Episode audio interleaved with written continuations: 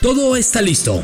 La preparación y los rivales que quería Martino. Bueno, no sé si los que quería Martino, pero al menos los rivales de jerarquía están para enfrentar a la selección mexicana previo a la Copa del Mundo.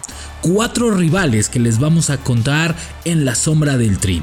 Además, Gerardo Martino sigue sin poder viajar a las conferencias, a los partidos y obviamente se mantiene en duda para el partido frente a Guatemala de este que jugará con juveniles y donde probablemente, sí, probablemente Marcelo Flores tenga otra oportunidad. Además de ahí, pero lo bueno, lo bueno y lo muy bueno es que ya va a los estadios, que escucha la sombra del tri y que ya aparece en los estadios viendo fútbol mexicano para obviamente conocer algunos y evidentemente hacer la lista para este compromiso que es más por dólares que por lo que te puede dejar futbolísticamente.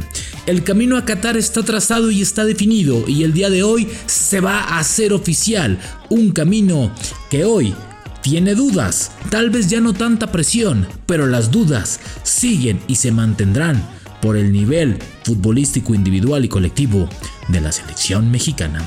Así arrancamos el episodio 87 de La Sombra del Tri. Esto es La Sombra del Tri, un podcast con Rubén Rodríguez, exclusivo de Footbox. Hola, qué gusto estar con ustedes.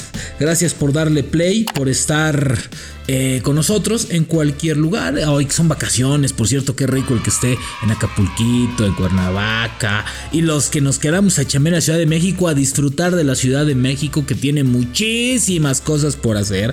Hay muchísimas exposiciones, muchísimas cosas, teatro, cine. Eh, eh, puedes llegar a todos lados en menos de una hora, lo cual es maravilloso. No hay tráfico. Me parece algo fantástico y algo maravilloso. Entonces, a disfrutar de la ciudad, echarte unos buenos marisquitos que en cualquier lugar son buenos entonces, venga, venga para los que gustan de esto. No, si no, pues una ensaladita, si no comes carne. Entonces, adelante, si no comes proteína animal. Pero bueno, a ver. Hablemos de proteína. En unos minutos más se va a dar a conocer de manera oficial el camino que va a tener la selección mexicana de preparación rumbo al Mundial de Qatar. Escuché que Argentina, que se cayó. Escuché a Brasil. Escuché que los rivales a modo para los eh, enfrentamientos. La realidad es que esta preparación pues cuesta mucho trabajo porque no, tan, no, no solamente Brasil y Argentina quieren prepararse bien, ¿no? También todas las selecciones y evidentemente pues no están habituados o esperando la llamada del teléfono rojo para que jugar con México. Yo les voy a dar a conocer los cuatro rivales que va a enfrentar la selección mexicana. Los cuatro rivales son Uruguay, Ecuador, Paraguay y Nigeria. Esos son los cuatro rivales que va a enfrentar la selección mexicana. Solamente tendrá cuatro partidos. No tendrá un solo juego más de preparación. ¿Por qué? Porque no hay calendario que quepa, no hay tiempo. Después del Mundial probablemente en Estados Unidos jueguen otro, pero muy complicado. Pero no hay forma de jugar ni 8 ni 6 partidos. Van a jugar 4 partidos y van a tratar de que sean 2 por cada fecha y evidentemente que algunos jugadores estén. Pero bueno, eh, pero bueno, perdón.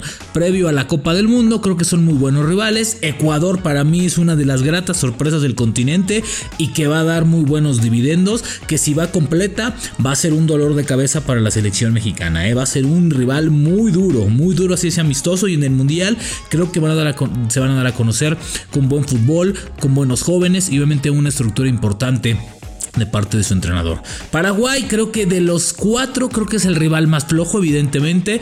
Un, cuadro paraguayo que está en reconstrucción absoluta que me imagino que sale también porque bueno pues ya no tiene compromiso no va a la Copa del Mundo entonces evidentemente pues se genera esta parte y tiene calendario para armar entonces está en reconstrucción pero tiene muy buenos jugadores incluso la base de jugadores mexicanos perdón la base de jugadores paraguayos que militan en la liga mexicana es muy buena ¿eh? yo estoy que casi seguro de que entre los paraguayos, eh, tal vez los eh, ¿qué te gustan por ahí?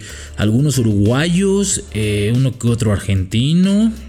Los ecuatorianos últimamente son de la nacionalidad por rendimiento que mejor han rendido en el fútbol mexicano. Creo que los paraguayos son de las contrataciones más rentables que como fútbol, en este caso fútbol mexicano, puedes hacer. Creo que se adaptan de maravilla vienen con compromiso y vienen a jugar fútbol y a dar buenos resultados. Entonces me parece que, que ellos son eh, eh, de los mejores, así de que bueno, pues Paraguay con los mexicanos podría ser una muy, muy, muy buen partido y una buena base.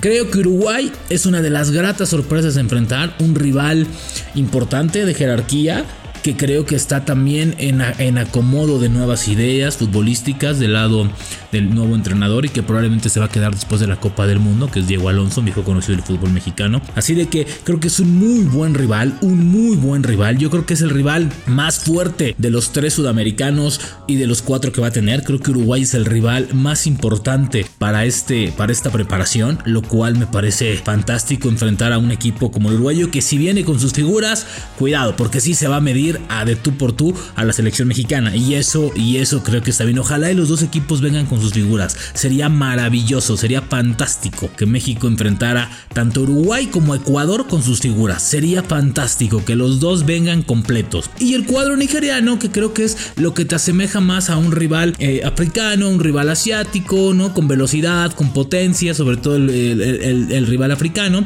Me parece que está ahí Nigeria. Recordemos que, bueno, pues no va a la Copa del Mundo. Nigeria no calificó a la, a la, parte final y evidentemente pues eso le le está repercutiendo bastante y también con esto pues tiene espacio para poder jugar fútbol, ¿no? Así de que Nigeria que es un viejo, viejo conocido de los mundiales y un equipo que siempre, que siempre está. Entonces son cuatro rivales bastante, bastante eh, buenos. Yo pondría dos por encima de los otros dos. Evidentemente no todos pueden ser de una calidad, pero son cuatro sumados a los otros dos del torneo este que de la Nation Cup o Nation League o no sé qué diablos es el torneo este que van a jugar, creo que van a ser buenos sinodales. Ahora, todo depende de la lista que arme México, ¿no? Porque bueno, esta preparación indudablemente tendría que arrancar el próximo 26 de abril enfrentando a Guatemala, pero me imagino que aquí va a llevar jóvenes y creo que aquí tocamos este segundo tema, la presencia de Marcelo Flores. La presencia de Marcelo Flores creo que tiene que obedecer netamente a que lo está buscando y a que lo quiere llevar a la Copa del Mundo, porque me parece que es un jugador distinto y que tal vez no le vais a dar puestos de titular en selección mexicana en estos momentos, pero creo que puedes estar cerca de llevarle una Copa del Mundo. ¿eh? Yo creo que lo de Marcelo me parecería fantástico y lo dije eh, hace y lo dijimos aquí en el episodio 86. Creo que hay jóvenes, hay calidad y creo que se pueden, se pueden hacer cosas buenas con ellos y qué mejor que comenzarlos a foguear algo que no se conoce en el fútbol mexicano y que las vitrinas no es de lo más adecuado que tenemos y de lo más importante. Entonces, a lo mejor en este partido contra Guatemala te sacas dos o tres jovencitos que puedas llevar. O sea, ojalá y no solamente los utilices, ¿no? Ojalá y, utilizar en el buen sentido de la palabra, porque me parece que creo que puede ser un muy buen, un muy buen ejemplo para ellos y además para tenerlo cerca, ¿no? Entonces hay que estar ahí al pendiente. Ahora, el otro tema es la salud de Gerardo Martino. Me parece que Gerardo Martino de nueva cuenta estuvo a punto de viajar el día de ayer o antier a la ciudad de Dallas.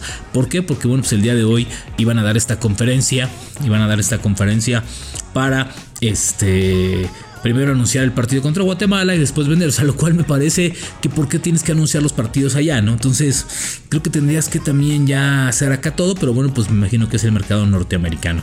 Entonces, solamente viajó el presidente de la Federación Mexicana de Fútbol, John de Luisa, que va a estar eh, anunciando lo que les estamos mencionando. Y evidentemente, cuando veamos a Gerardo Martino en el Centro de Alto Rendimiento de la Ciudad de México, ¿no? A través de videoconferencia, pues sabremos que el Alta América no fue, eh, no fue recibida, ¿no? Martino tenía toda la intención de viajar después de mucho tiempo con selección mexicana, pero evidentemente no pudo, todavía sigue teniendo mínimo puntito, mínimo puntito de gas este que, le inyectan en la retina, pero todavía sigue siendo peligroso. Pero lo cual, no, y lo cual aplaudo y voy a señalar porque en este espacio lo dimos a conocer y en este mismo espacio eh, fue muy criticado y ha sido muy criticado. Qué bueno que ahora sí va a Ciudad Universitaria, va a Toluca, ¿no? Me imagino que podría ir a Querétaro, a Puebla, al Estadio Azteca, a Ciudad Universitaria. ¿Por qué no darse la vuelta al Estadio Azul a ver si Atlante tiene algo por ahí, etcétera, etcétera? No sé. Pero lo bueno es que ya está viendo partidos de fútbol mexicano, que está, está que, que se ve en los estadios, que no solamente va a ver los partidos, lleva su cuerpo técnico para discutir un poquito que cómo ven este, qué les parece aquel, qué, qué, qué tal aquel. Me parece fantástico, brillante lo de Gerardo Martino. Me parece algo excepcional, sensacional.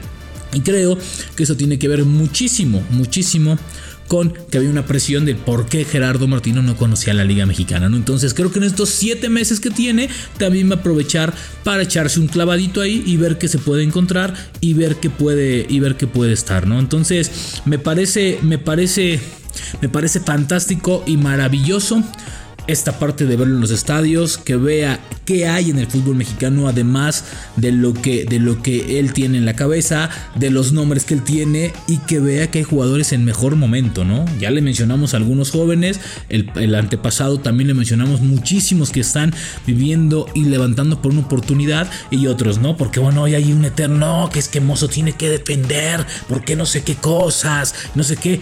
A ver si los que tiene también defienden de la chingada defienden de la chingada. Y este hombre que ha hecho bien las cosas, ¿no? Que, es constante, que compiten con CACAP en las pocas vitrinas que tiene, pues no le llamas, ¿no? Porque pues algunos no, porque ahora ya resulta que no, que el, que lateral tiene que defender, ¿no? Ahora nos salió la parte defensiva, ¿no? Me, me parece increíble, ¿no? Increíble, creo que es un buen momento, ahora es más fácil aprender a defender que aprender a atacar. Y me parece que eso ya lo tiene muy bien Mozo. Entonces, no es que haga cosas de más, cosas de más, porque ahora resulta que todos los que están estamos en el micrófono, hicimos de todo, ganamos todo, ¿no? Y nos llenamos la boca de, gloria, ¿no? A ver, tampoco hicimos nada, ¿eh? Tampoco hemos hecho nada fuera de órbita por esta selección mexicana. Entonces, creo que, creo que vale la pena llevarlo. Creo que también hay otro por ahí que, que, que, está haciendo bien las cosas. Lo de, lo, de, lo de Kevin del Pachuca me parece fantástico. Un gran lateral.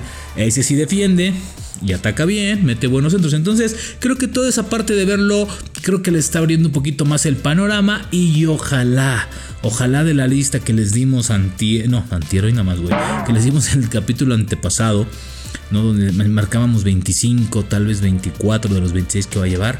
Ojalá, ojalá y nos sorprenda con un joven. Ojalá y nos sorprenda con un, con un chavo nuevo, con una lista nueva. Me parecería fantástico verlo. Así de que pues ahí está. Si no lo escuchó al principio, Ecuador, Paraguay, Uruguay y Nigeria, los rivales de la selección mexicana de cara a la Copa del Mundo. Cuatro rivales, cuatro partidos en Estados Unidos.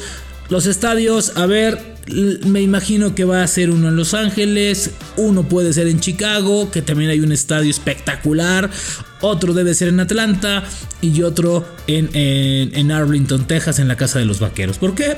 No es que haya más mexicanos o menos mexicanos, es que están los estadios más grandes y ahí pues se paga más, se gana más y evidentemente es un negocio redondo para todos porque el estadio se va a llenar. Episodio 87 de La Sombra del Tri. Nos escuchamos mañana a ver qué dice Martino y qué nos cuenta John de Luis. La Sombra del Tri con Rubén Rodríguez, podcast exclusivo de Footbox.